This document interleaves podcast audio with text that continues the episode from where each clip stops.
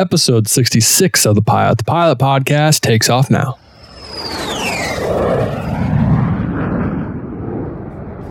My name is Alex Abad. I'm out of uh, Manhattan Beach, California and I'm currently flying a uh, G4. What is going on, AV Nation, and welcome back to the Pilot to Pilot podcast. My name is Justin, and I am your host. Today, I'm talking with Alex Abad, who is quite possibly the coolest pilot on Instagram. I'm sorry, ladies and gentlemen, but it's just not even close. He is doing some amazing things in the G4, flying some awesome people, going out surfing, riding dirt bikes. He has a Ford Raptor. He just does some really cool stuff. And AV Nation, I was really honored to be able to tell his story. His story was amazing. And he just has some great insight. He has some great perspective on how the unique way that he was able to build his hours and how he used to work for Red Bull. Then he realized, hey, I want to be a pilot, quit Red Bull, which no one quits Red Bull, and then becomes a pilot and goes down this crazy road and now is flying the airplane and has the job of his dreams. AV Nation, if you enjoyed today's episode, please leave us a review on iTunes. You can check out our Instagram at Pilot to Pilot and check out our Patreon page, patreon.com slash pilot to pilot. AV Nation, without any further ado, here's Alex Abad. Alex, what's going on? Thanks for coming on the Pilot to Pilot podcast.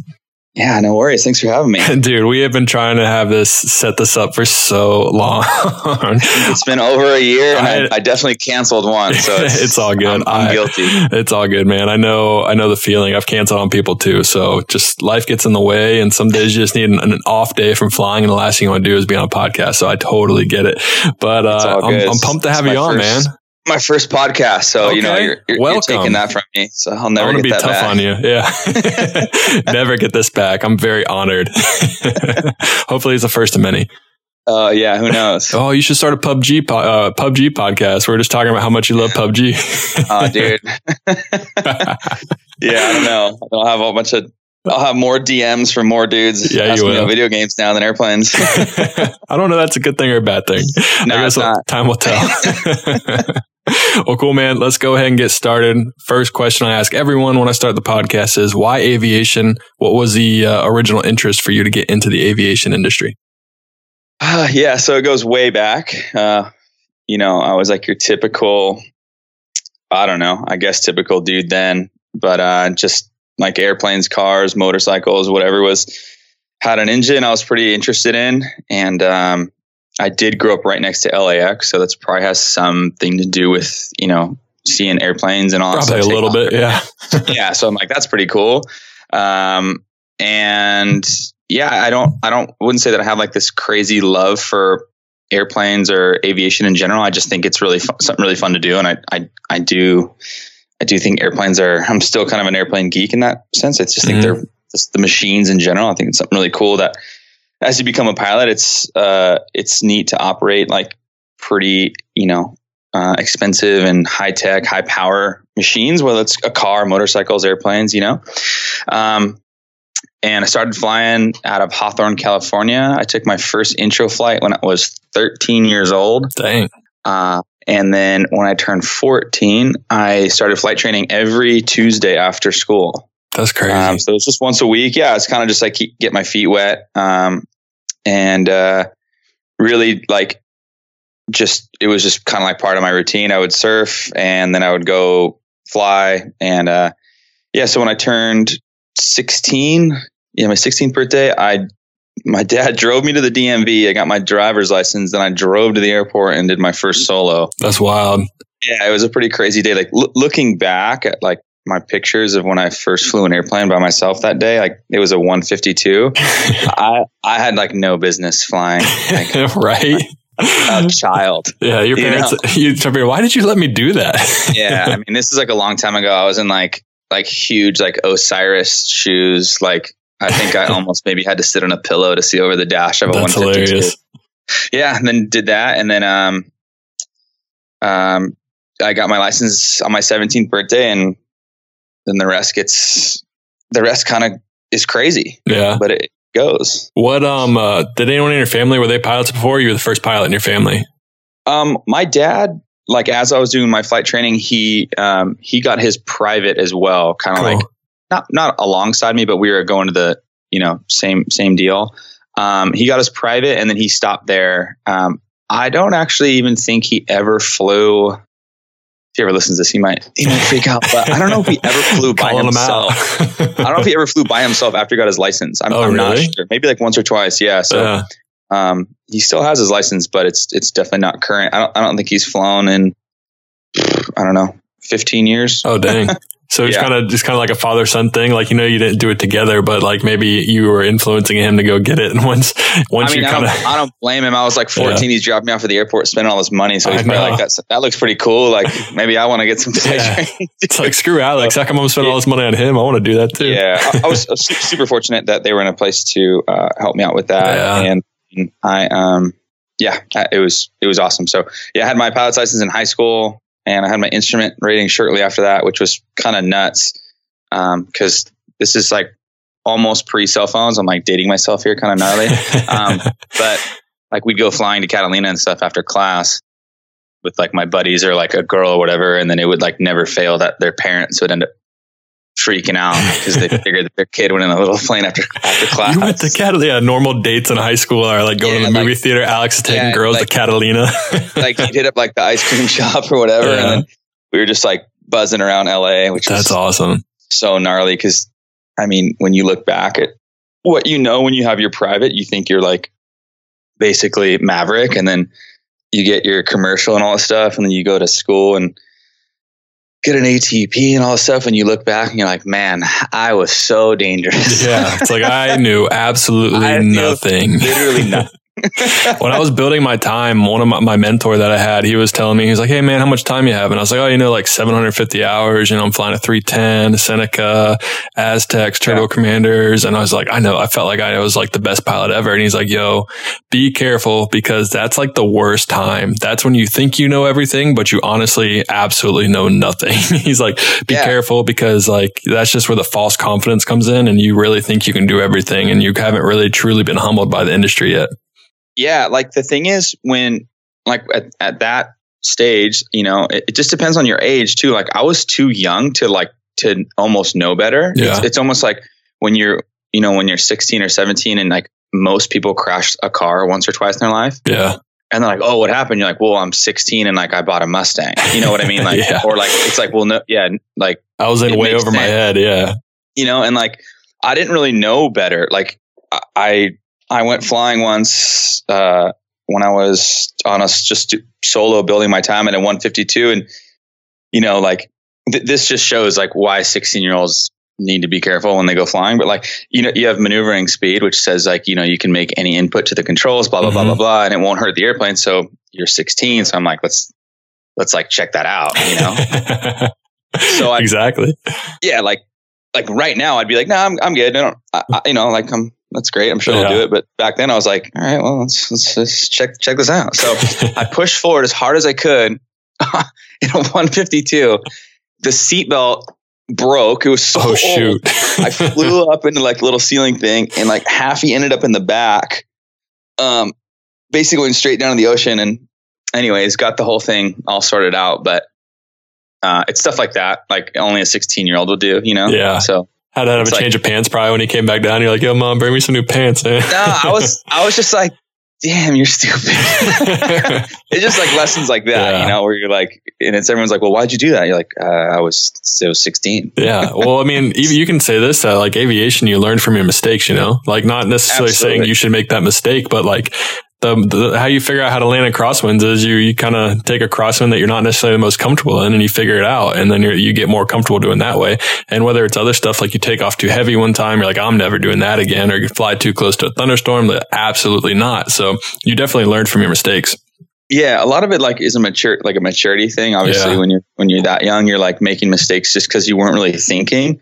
And then as you get older and progress through aviation, you will make mistakes, but a lot of them you you knew better. yeah You know, like that's the difference. Is like I knew I shouldn't have been doing that, and then the other ones are are like actual just real mistakes where you know the weather or something like that. You were like you say like I'll never do that again. That was something that you know it kind of snuck up on you and Mhm. stuff like that, which I think are actually the more the more dangerous ones when you're unaware of like that there's something around you that is dangerous. yeah Um, so it, it just with time, you know, I, I don't think I don't think having ten thousand hours or having a thousand hours is any is really like you're better than the other person. It just depends on how you learn from your mistakes, mitigate your risks, and kind of look look at the big picture of the flight from point A to point B. Yeah.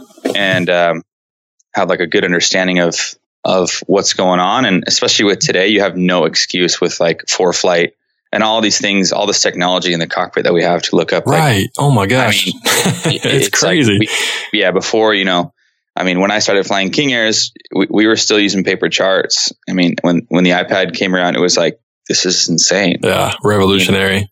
Yeah. Well, so, now even on top of that, I have a I fly the Latitude and I have a G5000 on there. It's like I have 20 different ways to see where this airplane is and where the weather is and how high I am or vertical distance, like everything. It's wild. It's like there's no reason to have any kind of spatial disorientation with this airplane anymore. Yeah, I- exactly. I mean, you hear of these guys still flying into thunderstorms and stuff like that. yeah. Like, how did how did that happen? Oh, it's like you said though. It's like they don't know better. Or I, I like how you put it. It's like there's really like the ten thousand hours and the thousand hour pilot. There's only a difference in the skill level and in the type of pilot they are if they've learned from those mistakes. If you still have a 10,000 hour pilot making the same mistakes he did at 1,000 hours and he's no better than that 1,000 hour pilot, he's not willing to learn, you know, in some ways he might be worse because he's, he's a cowboy and he's out there just to do his own thing. But if you can learn from those mistakes, then you'll be a good pilot.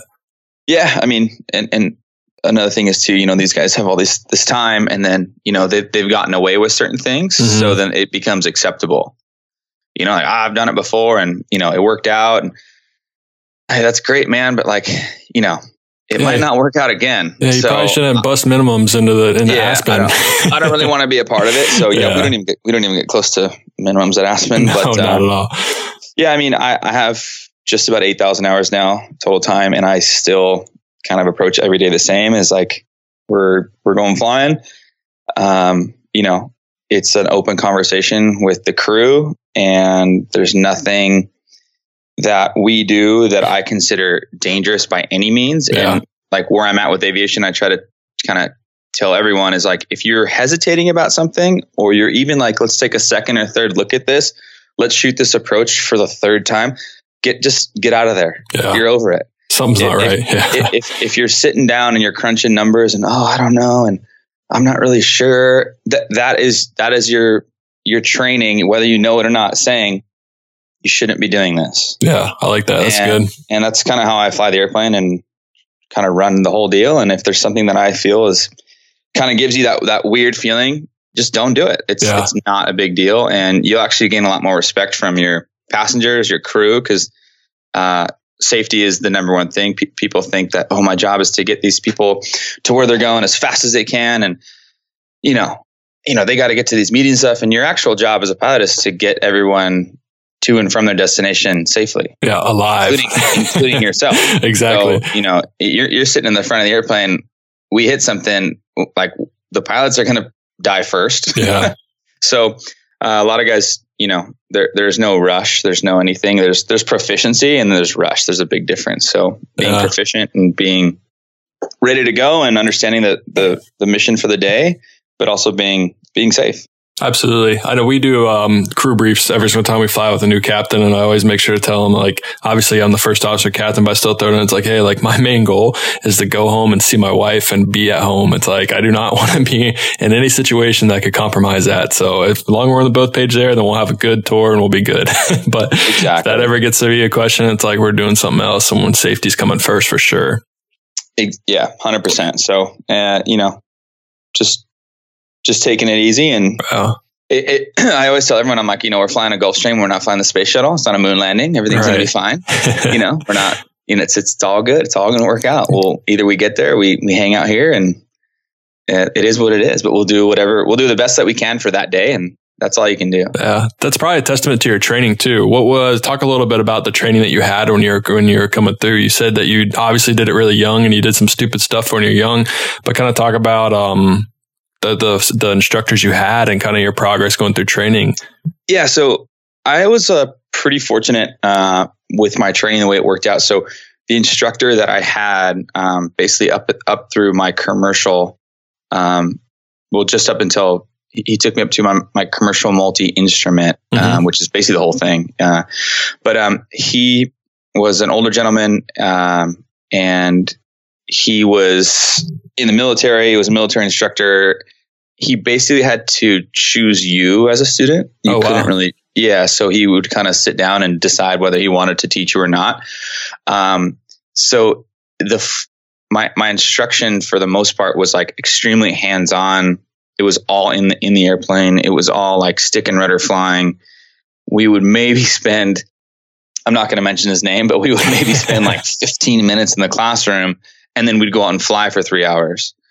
Um, and it was everything that you would maybe do a few times in your flight training was our was our day to day Yeah. like stalls were just the way that we like warmed up for our maneuvers. Oh, dang. Uh, and then we would do, I'm sorry, uh, spins. So we would do spins and then we'd get those out of the way every day. And, uh, th- then you'd get into like, you know, your seat slow flight stalls, uh, whatever it was. So, you know, he, he made all the stuff that was uncomfortable, like basically to the point where it was like so routine. Um, short approaches, we would look for the biggest crosswinds we could find in Southern California and we'd fly there and that's where we would do our pattern work for the day.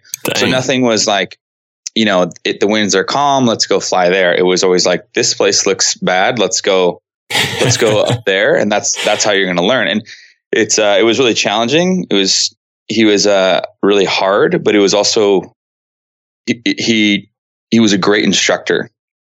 Uh, you know, it- he wasn't just trying to get you through the, get you to take your check ride. He wanted you to be a, like a good pilot. Absolutely. Uh, yeah, so it was cool. I, I had that. So it's a very like unconventional way of learning how to fly, which obviously then when you go to take your check rides and you get ready to sit down for oral, you're like, oh boy. you know, like you haven't really sat down and Yeah. studied much and uh, uh, throughout your career of, of getting your ratings. But um, yeah, it, it all worked out. Uh, so that, that's kind of, that was my flight training. It was, it was much more stick and rudder. And it's definitely, I've noticed it today, you know, um, I have no problem taking off autopilot, auto throttles, flight directors, everything. It, it's not like, oh boy, it's just like, okay, cool. This Yeah, is it's just a, it's just an airplane. So Let's fly the plane. uh, yeah, flies. there was no autopilot. There was no, I mean, we had autopilot in some of the airplanes that we flew later on and, you know, I'd ask him, Hey, can I put it? And he's like, why? Yeah. I don't know. He's like, you know, he's like, I know the autopilot can fly. So we do cross countries and everything was all hand flown. So it was great. Um, you know, up until my basically, uh, I started flying professionally, I really never used an autopilot, That's uh, awesome. anything. So it was good. Yeah. The first over a thousand hours, it was all, all hand flying. So I highly recommend that to a lot of people, not to rely on the automation when you don't need it uh, in your flight training. Uh, obviously, use it to you know when you're o- overloaded or you know you're an IMC and all that stuff. But yeah. um, if you have the opportunity to hand fly, in, in your flight training is where you have the opportunity to hand fly and, and really hone your skills. Because once you get into a bigger airplane, you're really not going to be. I mean, you're not really going to be hand flying for hours. You might hand fly the first 15 minutes, and then you know the last 15 minutes or whatever you choose. But if that. you, yeah, yeah, it depends. Yeah. I mean, it depends on the weather, but so you you know your skills are going to diminish. So I, I always tell all these young guys, I'm like that. This is your time to to not be lazy and really learn how to fly the airplane. Yeah. And don't don't be afraid to maneuver it and practice short approaches and practice your practice everything because you're not going to be doing soft field landings. You're not going to be doing short approaches unless you're flying a turboprop uh, for short approaches. But stuff like that, you're going to be it's going to be pretty standard. yeah, no, for sure. And it's like you said, uh, learn how to fly the plane and be comfortable flying the plane because when you do have to take over from the autopilot kicks off, it's going to be the worst weather you're, you can possibly, you're going to be in the soup and mad turbulence, probably closer to the thunderstorm than you want to be. And you're just, gonna- you're going to have to fly the plane and you need to know how to fly it. So you better learn early rather than later. yeah, we we had a flight a, a while back, and we were coming from uh, Puerto Rico to Van Nuys, and we were having some issues with with the automation and the autopilot wasn't kicking on, and I was flying with a, a, a contract SIC, and and he's like, "Well, what are you going to do?" And I'm like, "Well, we'll just." I'm going to hand fly it. And he's like, all the way home. I'm like, if I have to. Yeah. It's like, it's an airplane. And- I know and, how to fly. eventually, you know, eventually it, it ended up, we were able to sort the issue out. But for about two hours, I hand flew like oh, past Miami and stuff Yeah. like that. I was like, look, man, it's, it's, at the end of the day, it's, it's still an airplane and I'm not going to divert us because of an autopilot issue. If it was malfunctioning where it's turning the airplane or it's, you know, it's doing something that it's like, you know, this, this thing is making some, you know, control inputs that are invalid. It just wouldn't, it just Right. wouldn't kick on. if it's trying to kill you, that's a different story. But yeah, if it's just so like, all right, want to turn on, then I'm like, oh well, you know. So and you know, nine out of ten times, it's it's going to sort itself out. Yeah. And you definitely don't want to divert the airplane and cost a bunch of money if you really don't have to. So well, yeah, and then uh, so yeah, you fly it back home to your base, and then you can get your home maintenance to take care of it, and you don't have to contract it out, and it just makes it better for everyone. Yeah, yeah, but it, it does uh, suck. yeah, I mean, you know, it's it's one of those things. I it, I knew deep down inside it was going to turn back on, but yeah. if you have to hand fly for two hours, it's not a big deal, and no. it's uh, and the the passengers never knew, and uh, it's just, I mean, you get it all trimmed out right, and off you go. You should have hit him with, that. well, I know the autopilot can fly. Can you? yeah, yeah, you're yeah, your airplane. yeah, your instructor comes out like your turn. yeah, exactly. I'm gonna go back so, and hang out with the passengers. Good luck. yeah, so that's kind of was my flight training, and off on that weird tangent, but uh, I was pretty fortunate. It was a I had a lot of fun in flight training. I actually yeah. really look forward to flight training. No way. That's weird. That's random because I feel like people don't look forward to flight training at all. And I, like you said earlier, I liked how he did spins. He made spins a normal just a normal thing because it's it's not a normal thing for a lot of students. It's a one time lesson. It's like usually at, near the end of your training, it's like, oh yeah, we got to do the spin requirements, and then they're they're petrified of it and they don't want to ever do it again. But it's just a, an airplane is very capable in a spin, at least a 172, a plane that can be spun. You know, so it's yeah. Uh, but then you see on the news all these guys like VM Singh yeah. and spinning and stalling and stuff, and I'm like, I don't, you know, I, I, don't. Again, I'm not flying the airplane. I'm not the crash investigator right. and stuff like that. But you wonder. Again, I don't. I don't want to. People are going to like freak out because you know I'm passing judgment. It's not like a 737 Max conversation. But oh no, you know, uh, uh, you know, you wonder what what it would have been if, if they had more training because I, I know it's not typical that people are going through spin training. No, not at all. You know, I agree. More than five times throughout yeah. their training. You know, so we probably did it uh, I mean, literally hundreds of times. So it was something I looked forward to. Yeah, I did. I think I did my spin training one time when I got my private pilot license. It was probably for like 30 minutes. We just did spins. And then when I was doing my CFI, which I never followed through with because I got my job after that, but my instructor was really old school and he was kind of like your instructor. He's like, no, we're doing a spin every which way we can possibly get into one. Yeah. we're up there for like two hours just spinning the plane. I was like, all right, dude, I get it. I'm tired of these spins. But yeah, I mean, it, he was comfortable with it. And he always told me that I did the rest of my training in North Carolina. And he said, you can't, you can't do a full spin in a plane for more than two turns in North Carolina, but back in West Texas, he could do a full spin for 20 turns and stuff yeah. like that. So he was, uh, exactly. uh, he was, we just go, we'd go out over the ocean, you know, but I mean, in all reality, you, you, like with flight training, there's two things. There's checking a box mm-hmm. of what you're doing. And there's also understanding what's inside that box. Yeah. So just because you did the spin and you you checked it, hey, we did it, I'm good. Do you really understand what just happened? Like, were you really where were you during that whole maneuver? Were you like understanding? Because the first, I mean, for the first like five five spins, I was like, you know, you're kind of like, oh, holy crap, moment, you know. so it takes it takes time until you're like, I, I got this, yeah. you know, until you're totally like seeing the gauges and you're seeing what's going on versus your instructor saying like one spin, two spin, you know, right. Like, you know, ailerons, rudder, throttle, all that stuff. And you're just like, what? That's so funny. You said, you said like, oh crap, like holy crap. because yeah, I mean, that first sight picture is wild. Like the airplane going straight down to the ground. Like my first thought was like, oh shit, you know, like yeah. hold on to something. It's like, we're going down. but once yeah. you figure it out, you know exactly what's going on. Yeah. I mean, and, and it's, it's hot for the most part. You're in some little plane. The stall warning's going off. The prop. You can barely hear your iPad. All your stuff's on your lap. It's like, I mean, there's a lot going on. It's not like you're sitting there having a cup of coffee and the thing flips over on right. you. It's like, it's, there's just a lot going on. So uh, I think it takes some time to understand those things and, and it kind of transfers over to yeah. later on down your career. I would agree. Uh, talking about later on your career, what did, uh, how did you build your time? So you said kind of like your first thousand hours, you did a lot of hand flying. Did you become a CFI? Did you do the cargo route? I noticed you yeah, said you, so, you flew uh, King Air. Talk a little bit about yeah, that.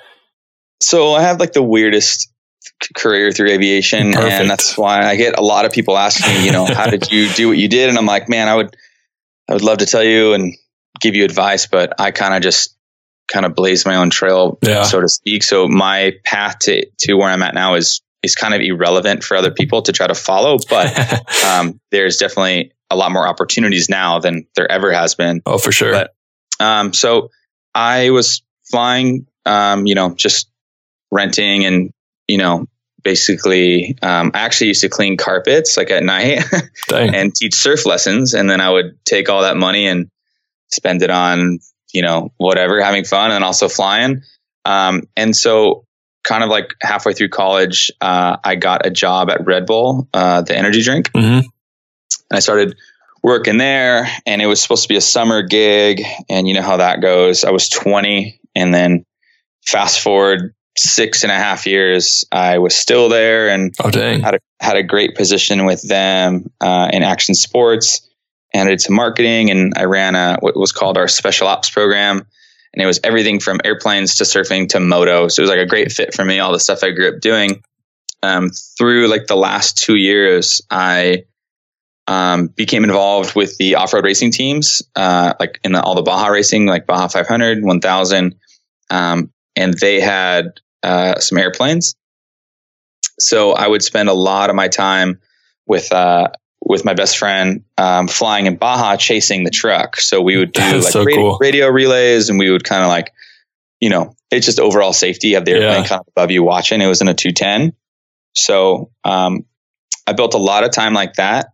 Uh, I flew skydivers out of uh, Oceanside for a little while uh, in a PAC 750 XL, which is a crazy. Oh, dude, that's hilarious yeah. because I just saw that plane. I posted on Instagram. I said, "This is the ugly, one of the ugliest planes I've ever seen in yeah, my life." yeah, it's like it's like if Pilatus had like a really like, you know, like it's like an ugly stepchild. yeah, it's like a Pilatus and a TBM had a really ugly baby. yeah, exactly what it looks like. But yeah. it is super fun to fly. That's what I heard. I got so much crap yeah. for that picture. yeah, it's yeah. People like yeah. I mean, it's, a cool crazy. Uh, yeah, it's it's stick and rudder. It's like got a full full like center stick between your legs, just really fun. Uh, I did that for a little while, um, and then I spent a, a, brief time up in the desert at a company called Chalk Two, flying uh, UAV chase, which is a, a, General Dynamics contract. Um, so basically, you have like your RQ-1s, MQ-1s, like all the Predator drones that are yeah. flying out up in the up in Victorville in the valley. And when they're in civilian airspace, they have to have a human following them because if they go like all crazy, you got to have a chase. So you'd fly in a 210 behind it and you'd chase it for five, six, seven hours. So it's a great time building gig. That's crazy. Uh, yeah, yeah. How'd you so even find I, that? Um, actually, my uh, old my DPE was the one that like set us up with that. He's like, "Hey, this is a great opportunity for you guys to build time." So they're still doing it. Uh, I actually recommend all guys out in LA if they ever want to try to get on with them. Uh, you can it's it's you're just flying a 210 i think they have a mooney a 182 they're out of apple valley. Okay. And uh, yeah you can build time and you're flying like maybe 10 20 30 feet behind a like a predator drone. So it's it's, it's pretty crazy. You, do you have you, any good stories from that of like trying to chase down a predator drone that's gone crazy? Uh yeah they will completely outperform you in all. I was about aspects. to say, how do you keep up with it? Yeah, like if, if the thing if they throttle up and don't tell you, it, it just like, I mean, it's gone. Game over. You know? yeah, um, I, I was. I mean, I've seen them do all kinds of crazy stuff where the thing is like oscillating and. I mean, it's like rolling around, and but they're you know a lot of times they're they're testing systems. Mm-hmm. Um, I I was not there for this day, but I missed it by you know uh, one day. But there was a day where the one of the drones landed on the other drone on the runway. oh my gosh. yeah, so it's like a 80 million dollar, you know, catastrophe. That's awful. That's a, that's a bad day in the military world right there. yeah, like you're in your little you're in the like your little metal can and the guy next to you is like, "Hey, I, I think I just landed on yours." so yeah, it, it, was really cool. So it's a it's a good program. I didn't spend too too much time there. My my, uh, my buddy did. He was up there for about a year. Okay. Uh, and so, but it's it's yeah, it's a it's a good deal. So I was doing that, and then um, I was flying this two ten out of Hawthorne, still where I was where I grew up flight training, and that's when um, a company called Advanced Air. They're still there. They were kind of just getting started. Um, they had one King Air. I I want to say it was one, and then uh, as I was in the FBO one day. This is how it always seems to work out. And the the owner, and at the time, I believe he was a chief pilot. He was like, "Yeah, you know, we just bought a second King Air, and we're going out to uh, Wichita to pick it up." uh, King King Air 350, and I said, "Oh, you know who, who's going out there with you?" And and he goes, "Oh, it's just me." I go, "Oh, you know, I'll go out there and I'll, I'll fly home with you if you want." He goes, "Yeah, that'd be cool." And he goes, "It'll be on uh, Monday morning," and I booked myself a ticket out of LAX to out to I think they're in Wichita. Yeah. Um, yeah, out to Beechcraft and showed up in the lobby, and he was like, "Oh, I." I, I didn't think that you were serious. I was like, "Yeah, man, it's, you know, Absolutely. the things that we do So- for multi-time, man. dude and and at the time like you know the job market was not like it is now yeah. i mean uh you know i think i had just over a thousand something hours or two i forget what i had maybe 15 2000 hours whatever it was so yeah we hopped in we picked it up and um, I sat in the right seat and he, I flew home. Uh, he let me fly quite a bit. And at the end of it, he's like, Hey man, you're, you're hired if you want a job. Oh like, "Yeah, shoot. that'd be great. Like, you know, and um, that's kind of how my 135 life started. Yeah. So I flew with them for about two and a half years, and I was a captain on the King Air 350 for about a year, and I flew the Pilatus as well. Um, it's they've they've grown. That, that company's grown substantially now. Like I think they have, I, I don't know how many airplanes they have, but they have a bunch of King Air 350s, Pilatus. They have a, a, a couple Learjets, a Lear 75, and Oh, I believe dang. they have a Challenger so four. Okay. Um, don't quote me on that, guys. They're probably going to listen to it and Nope. Tell You're quoted. Yeah, you're quoted. It's on record. There's no going yeah, back. no, they're they're they're great. Uh, Yeah. They're still at Hawthorne, and uh, actually recommend uh, uh, recommended a few of my buddies, and they actually fly over there now. It's a it's a great place to work and fly, and you fly a lot, um, which at an early stage of your career is a very good thing. yeah. Um, yeah, so f- keep moving. I guess I got a phone call to fly a G four. I, I had a I had a couple things that didn't pan out, like a Hawker 800 job and stuff like that. Uh, and then I got a phone call on Christmas Eve, I think it was. A guy said, "Hey, do you want to you want to go to school on the G4?" And I was like, "Hell yeah!" Yeah. It's like uh, the best Christmas ever. yes. I was like, yeah. So he's like, I'll call you at the beginning of the year and we'll set you up. So, um, yeah, I, I, I flew for them for, uh, eight months and then I was, um, I moved over to kind of where I'm at now. And, uh, I've, uh, I went from an SIC to PIC in the airplane in just a few months. Mhm. Um, and yeah, I've been flying PIC and then the current aircraft that you guys see me flying, I'm, I'm the lead captain on it. nice. And, uh, yeah, it's, it's been great. That's So- awesome, man. That's uh yeah. So I have a couple questions. One of them would be so obviously you had a full career before you decided, hey, I'm going to go become like a professional pilot. What was kind of the mindset that you had when you were thinking through the process of quitting your career to become a pilot? Was it a tough decision for you to do, or did you know that this is what you had to do? It was pretty crazy, man. Like no one really quits at Red Bull because it's Yeah. such an incredible place to work. Um, so yeah, like I, they had a flight department and they have uh, Gulfstreams and stuff like that. They're all based in Europe and you basically have to kind of be, um, Austrian, which is, that's where the company's based Okay. to kind of get into that program. And yeah, I don't know. I, I'd been there for like six and a half years, and I, I always knew, you know, I, I'd come this far in aviation. I had like my commercial multi instrument. You know, I was like, you know, I, I'm not just gonna. I, I gotta try to at least like, you know, I, I always want to fly Gulfstreams as a kid, and so I was like, I gotta try to like make a run at that and at least do it for a little while and see if I like it, you know. And everybody brings up the airline conversation and all kinds of stuff, but Yeah, that was gonna be my kind of the goal. question. And then, yeah, yeah, I know it's the natural question that everyone asks. Um, so it, it was just one of those things. Like it was time. I, I, you know, six and a half years, and I had a, such a blast. But I was like, I'm, I'm ready to kind of pursue aviation, you know, full time, Mhm. and we'll see how it goes. And it's been uh, what I tell everybody with with aviation. It's it's one of those things like you you know you have a business plan or a business model for the year for the most part aviation you'll have a plan and if you do it right it'll change every year but it'll be better than what you expected yeah, that's a good way to put it. I would agree. Yeah. yeah it's, I would it's very agree. hard to project like your actuals of like i will be doing this at this date you know it's it's not a corporate structure it's a very very like i mean you're in the fbo one day and you go from a 210 to a king air 350 to and the the salary increases and changes. that There's no other industry really like it unless you're working for yourself. But yeah.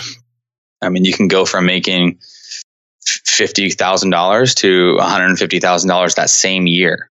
Yeah, you know, that's pretty cr- accurate what I'm doing right now. So it's I finally got out of the freight world and moved on to a corporate gig, and the money happened. I mean, it just it does a lot better pretty quickly. And you know, you think you're a starving pilot, but it's like keep at it. It's like it's going to change fast for you. So just keep yeah. putting in the time and putting in the effort, and it'll that's change. That's what I tell everyone. I mean, when I was building my time, I mean, it, it's it's not fun. It's not it's not like as glamorous as everyone thinks. It's a lot of work, but it does pay off. You yeah. know, you're not going to get rich being a pilot by any means. You're not going to like, you know, be balling out, but it is a great life. And, and if you do it right, you can, you can have a lot of fun doing yeah. it as well. Dude, fly building your time sucks. Like there's no other better way to put it, but building your time is absolute worst. And I really wish that there was a better way, like a more defined path outside of just CFI to regional to major airline, you know? Like I wish there was a more defined path because there's some really sketchy operators out there. When I flew a single pilot IFR, you, you saw them all the time. You know, you saw these guys just like really doing some stupid things and not doing weight and balances and just not paying attention. Yeah. And it's like, what are you doing? But there's kind of the pressure that company puts on the pilots. Like, hey, if you don't do this, then we'll have someone else do it, you know? So it's like, and it's also the mindset be like, everyone before me has done it this way. So I need to keep doing it this way. It's like, no, you need to get out ASAP. it's like you yeah. need a new company. You need to move on, but it's just an unfortunate thing. And that's kind of the culture of building time. You know, some people get lucky, never have any issues in their, in their whole career, but a lot of people find themselves stuck in just crappy situations with crappy bosses and crappy equipment. So it's, it's a hot mess sometimes.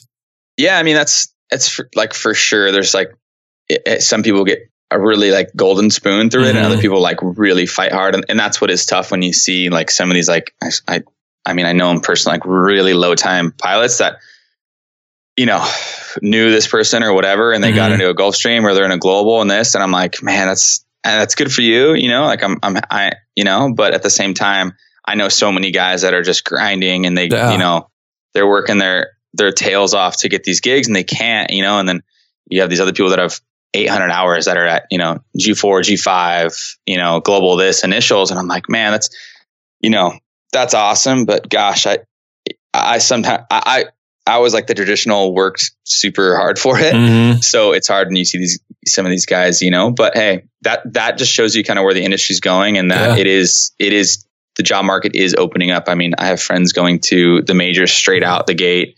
Um, Southwest, United, all kinds of companies are hiring. Yeah, that's crazy. So yeah, I mean, it's good. You know, it, it, that's just the way the world's going to work, though. You can't you can't dwell on those on those situations. I tell these guys, I'm like, dude, just keep going, keep flying, get as much multi time as you can, and don't burn any bridges. Be personable, and you know, the more friends you make, the better off you're going to be. And uh, that's that's the biggest thing is just how you carry yourself, especially in private aviation, because yeah. a lot of it is who you who you are and who you know. Without a doubt who you know yeah. will get you that interview and then it's up to you to sell yourself but just getting that interview is honestly the hardest part it's, yeah. your resume is it's hard to stand out on a pilot resume because they don't you don't really have any room all they really look for is your flight time and all they look at is that so if you can have that one in which is your buddy which is a former chief pilot whatever but just getting yeah. that interview is is honestly the most important part and the hardest part oh 100% and i mean and then you move on from there and it's like you know you get your interview and everyone's got their flight time. Everyone has the credentials. Everyone's been to this and that, you know, and mm-hmm. I was on this flight team and I did this. Like, That's great, man. But like, are you someone that you want to hang out with? Exactly. in the cockpit for, for nine hours yeah. for on the road or, you know, uh, are you a hard worker? Are you a team player? Are you going to help the flight attendant? There's so many things that you got to look into. Is this guy, you know, eh, you know, th- is he on time? Is he punctual? Uh, you know what are his mannerisms? It, it, that's that's really the stuff that you look for is just like someone that will like gel well with like our team. Yeah for sure. I mean you need that yeah. Honestly it's uh, i've flown with some people it's like oh my gosh i want to kill this guy you know? And it's like if he might have known someone that helped him get through the process and maybe overlooked that but the most important thing and all their, I mean, I want to say all of them, but 95% of all companies, when you're going to interview, they are trying to figure out who you are as a person and try to figure out, can the captain be done with a four day trip or however long, a seven day trip and not want to kill you? You know, it's yeah. like, if they don't want to kill you, then we made the best hire ever. If they do want to kill you, then you need to figure something out and change ASAP. Yeah, I mean, the, I just think the biggest thing is is work ethic. If you have the right attitude and you're ready to work and you're, you know, just trying to get the job done, and that's the biggest thing. I, I kind of my uh the guy, the guy that I fly with, I always tell him like, I go, yeah, today today kind of can suck or whatever. We're doing this, but I go, you know, would you rather be digging a ditch with people that you don't like or digging a ditch with your friends? Right. And I go, dude, wait, you know, I'd rather be doing stuff that I don't like, but at least with people that I do like. Yeah. And uh, we'll get it done. And and it is what it is. I mean, you got to constantly remember we're spending all this time flying to Hawaii, and you know there are a lot of good times, and th- those times you don't remember them because you weren't really talking about it or complaining about it. You just kind of kind of doing it. Yeah. And then when the when the pop ups come and all this stuff, then it's you know that's when uh, when you get the Northeast shuttle and you're like, no. yeah. Teterboro to Ithaca to wherever. It's like, no. I don't mind Teterboro, man. I don't mind Teterboro, but I just don't want to go from Teterboro to like Boston. Like I don't want to stay there. I want to go Yeah. there and leave. Go there somewhere Dude, else. I we just stay in the city, so I don't I don't mind Teterboro. Oh, I think don't. I, I think I don't hate Teterboro because everyone hates Teterboro, and I, I frequently like to do the opposite of what everyone's doing. That's awesome. Yeah, no, I don't hate Teterboro at all either. Teterboro, because Teterboro gets stuff done, man. Like New York controllers, like they're some of the best. They're just like, do this, Ah, do dude. that, do this, do that. If you listen to them and you don't ask any stupid questions, you're gonna have a great time. But as soon as you try Yeah. to, to show how superior you are, they're they're gonna put you in your place. I, I don't know what's his name, but the controller coming to Teterboro, he's one of my favorites. He's like the old guy. He's always working at night, and he's Yeah. just like, I know who you're talking like, about. so and so eight thousand. You're like, all right, don't eight thousand. He's yeah, just no, you don't waste any mess time. around. Yeah, that's the best though. It's like when they know what they're doing. It's when I was flying freight, like I would love to go to the controlled, like the the Bravos and the Charlies, because I felt like the Delta, some of them didn't really like. They're not used to handling a lot of traffic. And as soon as it gets busy, they like kind of freak out. But when you go to the people that know, like the Atlantas, the Charlottes, the LAXs, like they have a flow. They know exactly what they're Oh, going to do. They have a spacing. hundred percent business. Yeah, yeah, I it's love business. it though. It's yeah. just like in out. You're clear to land. You don't even call them most of the time. They're like, Yeah. you know, we know you're here. We know you're over the final approach fix. You're clear to land two five left. Any exactly. questions? Yeah. Like, thank Don't you. ask us anything unless you really need us. Yeah, that's yeah. So awesome. that's that's kind of I don't know. That's kind of how I got to this point, and yeah. I don't know. It, it's it's hard to describe because it's such an unconventional kind of way to to do it. Yeah, I went. Um, I went very unconventional too. I've talked about it for another podcast, but I don't know if you know. But I started my CFI. Re- really didn't want to be a CFI. Then I did aerial survey in Columbus, Ohio. Then I went to single pilot freight, and then I moved up in the corporate world. So I, I kind of. I had a, a plan to go where I wanted to go in the corporate world, and I, I wrote it on paper, and I kind of wrote down my game plan and made sure I did it, try to do it step by step. And as you said, you can't really predict anything in aviation. So I took everything as it went. And if new and better job opportunity popped up, I jumped on it. You know, it was all about Yeah. kind of making myself the best candidate I could possibly be and get the best time. Cause at some point it moves from uh, quantity of time to quality of time. And Of I wanted to make sure that I could separate myself when they were looking at the resume before they gave me the interview. And that's definitely something to keep in mind. Yeah, I mean, I I, tell a lot of the young guys, I'm like, look, I, I can't tell you how many guys have called me. Oh man, I, I got I got this offer and I got this offer, but these guys fly a lot and na na na na. And I'm like, dude, like the fact that you have more than one offer is amazing. Yeah. That's not normal how it used to be. And then you you need to work for a company that is going to try to fly you. Like up for the first two years, you should just completely dedicate yourself to it Yeah. uh, and that's how you're going to really like build up your time and then set yourself up to to be eligible to fly a, you know a heavy jet uh, or you know if you want to go to the airlines and you have you know international experience i know that Mhm. i know they do look for a lot of international experiences if you're going to you know to try to get into a bigger jet but uh, you know it, it's it's changed a lot and I think quality of life should is is very important, but for your first couple of years, you got to just be like, look, I'll take whatever I can Yeah, get. you gotta grind it out, man. Like I know that's like the most annoying phrase in the world, but you just have to grind it out. Like you just have to fly. You have to, and I like that you said that because that's so So, true. I have, I mean, and I was there. I mean, I was flying a lot, and I remember Yeah. being like, why, why am I doing this? I'm not having any fun. Yeah, Um, but it does pay off, and you know, I get all these messages. Gosh, you know what you're doing looks so great, and you know, blah blah blah. And I'm like, well, first off, Instagram is a highlight reel. yeah, Nobody ever posts like up at one o'clock in the morning, and I'm, you know, et cetera, et cetera. It's always like beautiful sunsets and airplanes and all kinds of stuff. But, exactly. um, you know, it, it, it wasn't, n- none of this stuff is, is for the most part handed to you. There there are instances where it is, but uh, that wasn't the case, and it's all hard work and and I believe in make making your own luck. You know, there is mm-hmm. a there's an aspect of getting lucky, and but you cannot rely on that to for your future. No, you gotta yeah. oh. gotta position yourself to when that phone call comes from whoever it is. You say, yeah, you know, I actually I do have the time, or I am I am flying, or you know, if you guys need 2,500 hours, I'm you know I'm at 23, but in you know two months, you know I'll I'll be there and or whatever you know? So you want to be in those positions not to be like ah oh, well you know i kind of took this cush gig and i've kind of just been sitting around. It's like yeah. that's that's not going to work. No. So you know, it's uh, uh, it's it's funny how you brought up Instagram and kind of just like how it's a highlight reel and how there are times when your job sucks. I think it's important for people to know that the things that you hate about aviation and about your current job, usually your next job is going to have something you hate as well. It's like every single oh, job has something that sucks and that you hate. The only thing that really gets better in aviation is your pay. It's like even airline pilots. You'll talk to a major airline pilot who's making four hundred, five hundred thousand dollars a year. I guarantee you, the first thing he says to you is, "Man, this job's like this sucks about my job. I hate this." And then he'd be like, "Well, aren't you making five hundred thousand dollars?" Like, yeah, but you know, they, they rescheduled me on this trip. And it's like, you're always going to yeah. have that, that sucky aspect to an aviation job. And that's why I like yeah. to tell people, if you're in it for the money, you're not going to be happy because you're just going to focus on the things that suck too much. Right. I mean, yeah, if you, you can't do it for the money, and I tell everyone that the money will come in aviation. It, it it's it's there. It's just how you you know it just takes time, and um, it, it's it's really like you do have to have uh, you have to want to do it, yeah. and you have to want to work hard and uh, and be flexible. Uh, and yeah, when it comes to Instagram, I mean, it it's I can't tell you how many guys that I that reach out and stuff. I'm like, oh well, you know, I see all these photos of you sitting in the cockpit or this, and like, oh, I don't even have my private. And they're like, what, what, do you recommend I do? I'm like, dude, get your I, private. gotta get your private. Yeah. And I know guys that are flying like with their buddies and twins and or multis or whatever you want to call it, and, and they don't have their multi. Huh. And they're like, they're like all over Instagram flying these airplanes. I'm like, that, that that's amazing. That, that's great. It's fun, you know, but you, you can't log any of that right. time. It's like cool. It's almost like you got to get your ratings first, and and yeah. you got to before you start going all going big on Instagram and showing everyone who you're riding along with. It's like get get your ratings, be legit. That's how you're because the FAA doesn't care whether how popular you are on no. Instagram or how much time you've sat in the right seat of this airplane. If you're not qualified to fly it, it means absolutely nothing. Right.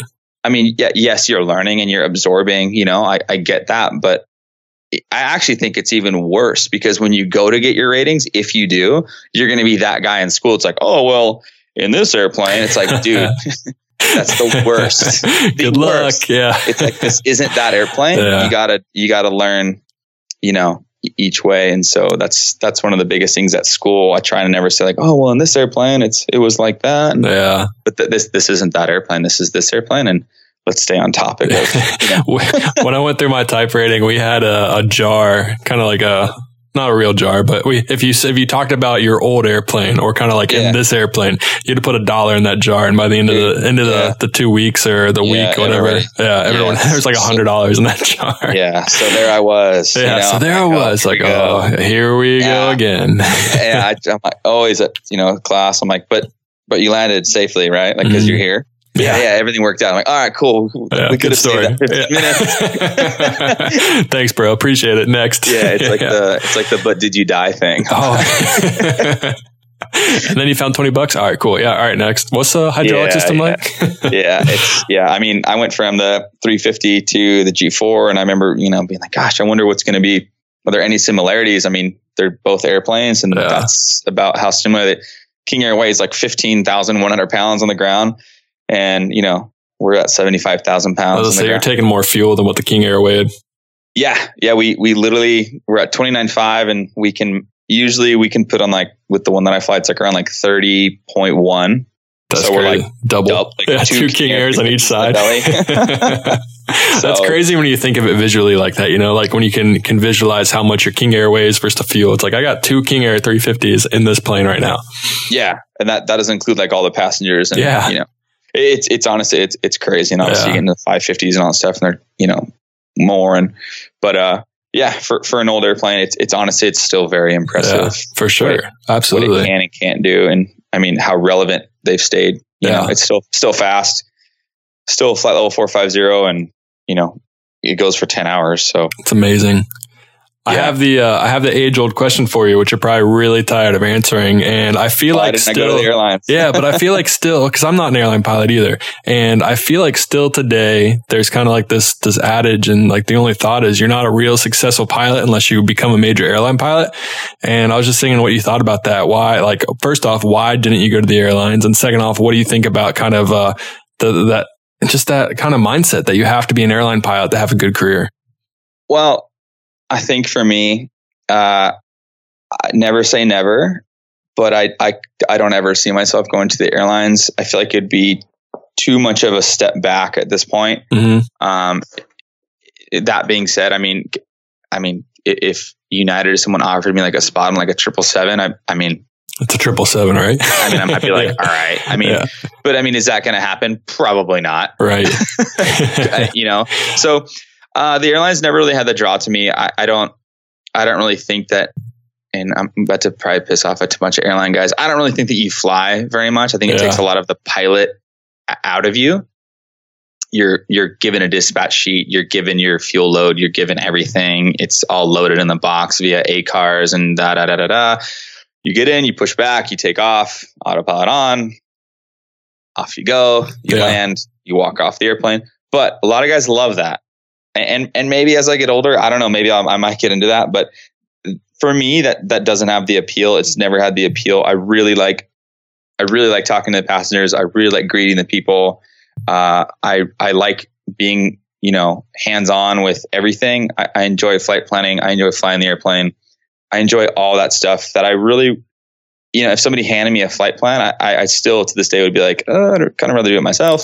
Um, that's just how I am. So for, for me, I don't think it would be, I wouldn't really be fun. It, it would just be a, a job. Yeah. You know, this is something that, you know, I, I have a rapport with a lot of the passengers I fly with. Uh, we're on a first name basis, like, I mean, even a cell phone basis with some of these, you know, big time clients that we have. Yeah. And, I, and I, and I enjoy that. And it has nothing to do with, with who they are. I just enjoy uh, the relationships you, know, you, can create. Yeah, yeah. Interacting with people and, being able to go into the cabin, you know, I usually go back a couple times per flight and just check on everyone and talk with everyone. And um, so, um, more so than airlines right now, I'm more focused on the management side of of aviation and mm-hmm. and being, you know, not only the pilot but also the manager of the aircraft and you know seeing kind of what that has and learning the business side of of 135 and 91 flying.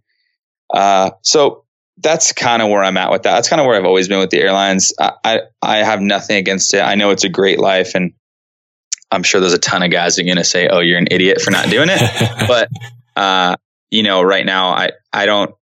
I, I know that the hiring doors are kind of starting to open and the, yeah. the jobs are getting sweeter and stuff like that. But as of now, um, I still would love to get like a 550, 650, 500, 600, something like that. Uh, but who who knows, man? It, like I said, it's it's here we go on the tangent of like this is what I think I'm going to be in a year, and then it doesn't right. doesn't go that way.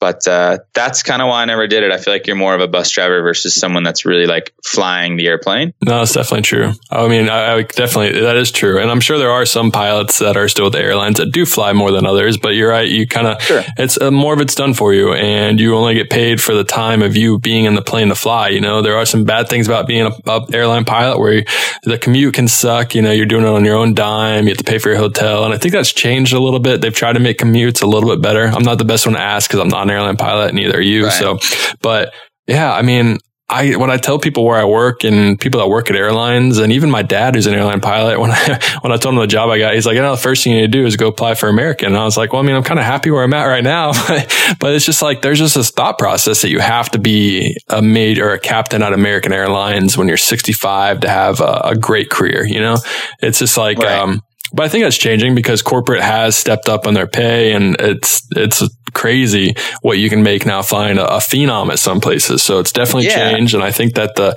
the culture and the market is changing a little bit. I don't know if we'll ever get to what airline pay is going to be because that's also changing and getting crazy high as well. But you know, it's uh, two types of flying for everyone. And like we said, you can have a good career, a great career everywhere. Yeah. I mean, the, the pay scales for everyone is going way up because there is a pilot shortage and we're running out of of you know of guys that can sit in the cockpit at least at the level that at, at a higher level for sure. hmm Um, and, and you know, one of the biggest things I didn't mention with corporate aviation is like, is the lifestyle. I mean, you, you're never going to go to some of these places that I've been in a triple seven. I mean, unless you fly like VP Cal or whatever that famous one is. But I mean, you know what I mean. You're, Yeah. you're never going to end up in Eleuthera or you know the Bahamas or all these all these little tiny islands. Um, you know, and you're never going to go to. You're only going to go to where that airline flies, right? right. And everyone's, oh, well, I can airline on my days off for free. I mean, that's cool. Uh, but, you know, I, I just think it's awesome when we get a trip to, you know, we're going Hawaii or South America or wherever we're going. And it's like we're staying for six, seven, eight days and Yeah. get to go explore. And we bring our surfboards and golf clubs or whatever it is. And it's like you really get to explore the world more than just, I'm here for my min rest layover and then Right. I'm, I'm out of here. Um, but again, it, it's it's everyone to each their own. I'm not saying one's better than the other, but for me, like lifestyle wise, if I can go fly somewhere, catch some waves, and have some fun, and even bring friends and uh, meet new people and and make new friends, that's to me that that's pretty cool. I agree. And uh, there, there's definitely added value in that. It, It's not always about like, well, I make I make more money than you. I'm like, oh, that's that's cool, but I mean, uh, it, it's it's not just about that. You also look 30 years older than me and you're five years younger. Yeah, but so, cool. you I mean, make I'm- 20 grand more. Yeah. yeah, I'm, I'm I'm still young, so Yeah. we're still kind of uh, I'm I'm in no hurry to really like figure out what I'm gonna, right. you know, like I'm just gonna sit in in this airplane. There, there are a lot of guys like I'm just gonna retire here and I'm good, and I'm like, hey, that's great, but for me, it's uh, I, I actually this whole thing in aviation, you know, flying Gulfstream and stuff happened a lot sooner um, than I thought it would have. Uh, kind of with the way things were going back then, I was Mhm. like, man, it, it's going to be a grind to get into a heavy jet because it was just so competitive. And this is years ago, and now it's, you know, I mean, everyone's looking for pilots. So all Yeah. those guys building time, you guys are in a great spot if you you play your cards right. Absolutely. I, I completely agree. Uh, the, Yeah. the next and pretty much the last part I have for you is a little rapid fire section. And I just ask you some random aviation questions and you just come up with the quickest and the fastest answer that you can possibly think of. All right, You ready? I got one. I got one for you. okay. What you got? Um, if you could fly one airplane, what would it be? Uh, let's see. One airplane, any airplane at all. I really love the 787. I think that'd be sweet to fly. Like if I get like a 787, like BBJ, that would be Oh. sweet. Oh, okay. All right, Yeah. That's a good one. Yeah. All what right. what like about that. you? Oh, it's a tie between the 747-8 just because it's that's the 747 Yeah. or the or the B2. Okay. Oh, yeah. I didn't even think about that. Yeah, I mean, yeah, we see it flying all the time around Victorville, and when we're coming in, it's like, God, I think it's cool. Yeah. I don't know if you'll be able to fly that one, but you never know. You know, the pilot shortage might get pretty bad one day. Uh, I probably never won't. I never will. Never won't. Never will. But Yeah. uh, hey, man, I also don't think there will be a 787 business jet in my life either. But hey, you never there know. already there already is one. Well, I meant for me to fly. I feel like that'd be Oh, a hard yeah. job to get, but you never know. Yeah, Deer Jet out of Tokyo already has one. Oh, really? Yeah. I'm gonna start hitting them up, sending my resume. Yo, dude. Dude, hey, you never know, man. Yeah, that's so cool. Yeah, that plane is, I just love the way the 787 looks. Whenever I'm flying corporate out on the major airports, the only time I really get jealous of an airline flying is when I see a 787. I'm just like, dang, that thing looks like it's fun to fly. Or just an awesome. Yeah, I've flown on one. So I said my dad flies for American. We were able to fly standby from Chicago to Shanghai, there and back, Rad. business class each way. It was oh, so wow. sick. Yeah, it was awesome. That's amazing. Yeah, so it was super cheap and it was great in business class. If you if you can ever figure out a way to fly business class at least once time, highly recommend it. It's amazing. Oh yeah, I've I've done it. It's Yeah. it's, it's very it's well worth it. Yeah, for sure. Sometimes, yeah, but when you pay for the ticket, you might think that it's not worth it. But once you get off the flight, you'd be like, "Dang, that was sweet." Yeah, when you're on the airplane for like Yeah. nine hours. yeah, oh, ten yeah. hours. So, Sixteen hours going to Shanghai. yeah, I think we did. It was like nine or no, it was like eleven or twelve hours to Tokyo, and then we did another like seven hours down to Jakarta. Dang, I it was long that's crazy. Yeah, no, it's Yeah. a long time to be in an airplane for sure. for sure. All right, so what are these questions? All right, I got some. Let's say let's start with this. What's your least favorite airline to fly on? Uh, probably. Uh, I'll just I'm gonna go with United just because we're always delayed every time I see I find myself on one of those things. What's the ugliest airline livery you've ever seen? Hmm. Uh, the ugliest airline, probably the old Southwest, like the Oh, brown and yeah. yeah, hundred percent agree. Yeah, yeah, that's bad. All right, new, what is? new, new ones are nice. Yeah, new. I like the new blue. I grew on me a lot. Honestly, it was until a Yeah. couple weeks ago. I was like, no, that's not bad.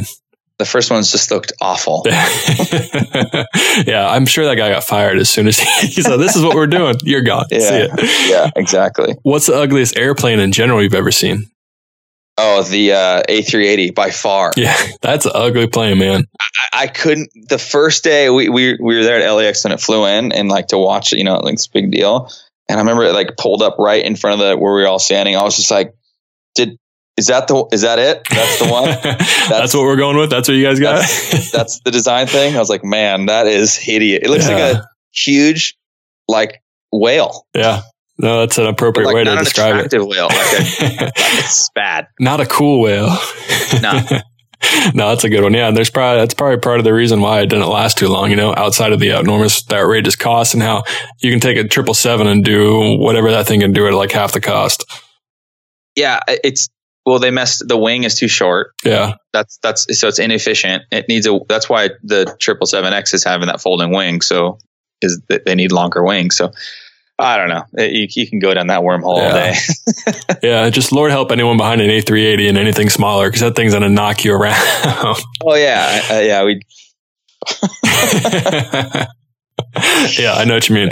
Uh, that's crazy. All right, so you are um, going to an airport, or you're going to go pick up a plane. You're at the airline there. You have a connection. What's your go-to food when you're at an airline or at an airport? oh I usually uh I usually sit at the little like little whatever like Hudson stores and just get uh this is so funny. This is no one's ever gonna expect this. I get the already cracked pistachios. All right, that's very specific. it's the only place I get them. Yeah. So yeah, and then you just have you, dude. Pistachios are so good, but it's such a hassle to be Such a cracking the thing, hassle. so- that's hilarious. And they always actually they ask you every time. They're like, uh, "Sir, you know these are fourteen dollars, right?" I'm like, "Yeah, dude." yeah, you're like, I'll take two It's- of them. Let's see. it's go. outrageous. It's outrageous how expensive they're. They're very good. That's funny. Yeah, I was not expecting you to say that at all. But hey, No. there you go, man. You're No. probably the only reason why they keep them in stock at all the Hudson Bays. I am. I am like probably their their number one customer. They I, they should probably send me some right now for that plug. Yeah, were, I'll, I'll send them a message. they probably already know who you are. There's a bag coming your yeah, way. Yeah, they got me. what is uh, your favorite airplane you've ever flown? Ooh, the favorite airplane I've ever flown. Um,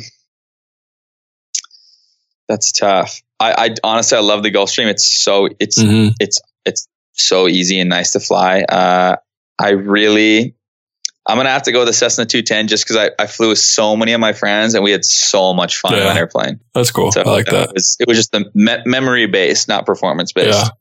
If you had to choose between the King Air and the Pilatus, because you've flown both, I've flown the Pilatus and I love the Pilatus, so I'm very biased. But you've kind of flown the best of both. Which one would you choose? Depends. So the King Air 350 is is a great airplane. Uh, it's great for charters and it's good at what it does. If I had if I had the money and I had I could buy an airplane, I would buy a Pilatus. Yeah. just so I could fly it around like by myself and do fun stuff with it. Um, at, for, as a charter bird with like all these people in bags, it's kind of a dog. Yeah, dude, I have yeah, I have had that thing pretty well grossed out, taken off, and it's like, come on, come on, let's Yeah, go. but Yeah, yeah, if I could, if I could buy any any airplane winning the lottery, Pilatus without a doubt. Yeah, it's such a great little like not little, but it's a great airplane to have. And, Yeah, uh, it, but the King Air will still put up pretty good numbers when, even when it's fully loaded. The Pilatus does not. Well, that's where that other engine comes in to, to help out a little yeah, bit, that, right? that whole that whole thing out there on the Yeah, wing. you know the, the whole second engine, yeah.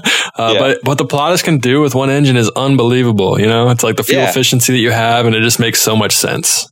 Yeah, they're super cool. I mean, it's a good looking airplane. It's pressurized, the whole deal. So no, it's it's they're just very different. They're, they'd be hard to hard to choose. All right, here's one. Would you rather have short legs or long legs, flying wise? Long, Long. All right.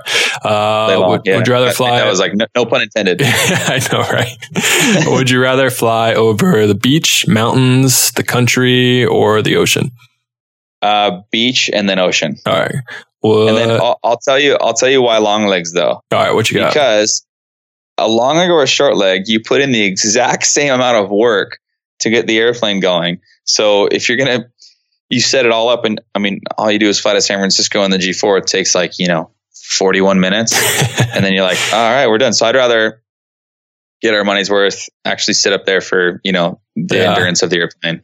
And, you know, that, that to me is much more enjoyable. But I mean, you know, short legs To are each his fun. own, You- yeah. You're busy. It's good to have a mix up of things. You know, you don't want to have 10 hour legs every single time because obviously you'll get No. kind of burnt out.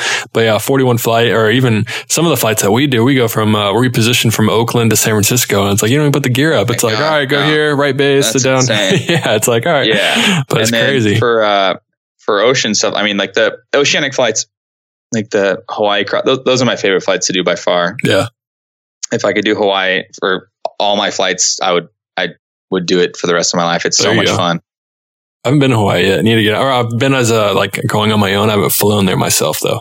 Can that? Can your airplane make it? No, it can't. No. It has something to do with like the oxygen bottles. I don't know. They don't have, they're like 15 minutes away from making it there. But the company I have, they have other airplanes. So like, all right, That's cool. we'll That, that thing called ETOPS. yeah, yeah, you know the whole ETOPS thing? Yeah. Yeah, that whole thing. Yeah. Yeah. Dang it. What a downer.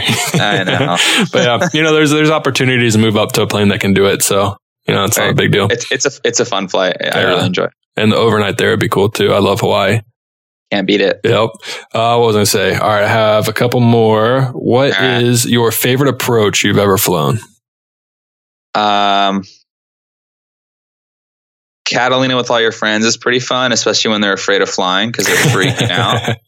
Uh, and I used to fly in Mexico at night in a single engine, and we would fly into San Felipe at night, and it has well, basically no lights. So that was Fun for a different reason. pretty gnarly. yeah. So that was fun. yeah. Yeah. All right. What is your least favorite airport to fly into? Hmm. My least favorite airport. Um, I don't know if I have like an airport that I hate. What about Uh, if you don't have an airport you hate, you could talk about like uh maybe like the scariest approach or like your least favorite approach or like I don't know, just some something that you don't like in aviation. Um, really, the only thing I don't like is when people are late. totally off go. topic. but uh, I don't. I don't have like any any like super scary. yeah. Uh, I mean, I do in single engines, but nothing like I don't know. Uh, yeah, I mean, it's I love flying into LAX. Uh, Yeah, it's a good one. right next to my house, but then I got to get right back in and repo it over to Van Nuys, so it's Uh, a little bit of a, a- a little bit of a hassle. It's an annoying flight. But- yeah, but no, I, I really I, I don't I don't hate any any airport per se. cool. uh, that works. yeah, yeah. I'll take it. I accept that answer. Try, Well, to, cool, try to be positive. Try to be positive. Yeah, try to be positive. You have survived the podcast. So your right, first man. one is done. Yeah, I'm glad you enjoyed it. Uh, I appreciate you coming on, and I think that people are going to love your story. I've had a lot of people reach out and tell me, "Hey, get this dude Alex on." And like I said, it's been a year in the making, and I've been some angry people like, "Why haven't you got him on yet?" But finally Yeah. got him on. Uh, I'm excited to get it out there, and I think it's going to be really cool for people to to hear your story and just how you didn't do it the normal way, and how you got the the tail UAVs. You got to fly for Red Bull, or not for well, technically for Red Bull, but you got to do a lot of cool things when you're flying and building your time. And I think it's important to tell people that there's other routes out there. So I think that this can just really open up other people to maybe not be a CFI and find a different way to to go into the aviation world. So I appreciate it, man. Yeah, man. There's definitely no. Uh, there's a million different ways to fly an airplane. Bunch of different ways to build your time and try to have as much fun and you know just keep keep doing it. To, doing it if you love it Yeah. and uh, try to learn as much as you can and and definitely. Um, you know, with aviation, it's great. You, you never know it all, and you're never the best, and that's why it's pretty fun because you're constantly chasing something that uh, you know you'll never really get, but it's fun because it's the drive and like the want is always there. Yeah, I would agree. And that's well said. Perfectly said. Couldn't have said it better myself. But yeah, man, I appreciate it. Uh, yeah, Yeah, thank no you. worries. We'll have to get you on sometime again in another Yeah, year. for sure. yeah, man. Appreciate it. Well, right. uh, fly safe and um, yeah, we'll we'll chat and uh, I'm sure I'll run into you soon here. All right, man. Sounds good. All right, shoot. See. Later. And that is a wrap of episode number 66 of the Pilot to Pilot podcast. I want to give a shout out to the latest Patreon supporter, Joe Bradshaw. Joe, thanks for being a $20 supporter. If you'd like a shout out, check out our Patreon page, patreon.com slash pilot to pilot. Put a shout out at the end, maybe at the beginning of every single episode from here on out. If I don't, make sure you keep me accountable. But Aviation, if you enjoyed today's episode, check us out on Instagram at pilot to pilot. Leave us a review on iTunes. Email me any feedback at pilottopilothq at gmail.com. And Aviation, I hope to see you all at Oshkosh. We're doing a meetup at Oshkosh. Make sure you stay tuned. More details to come. Aviation, Happy flying.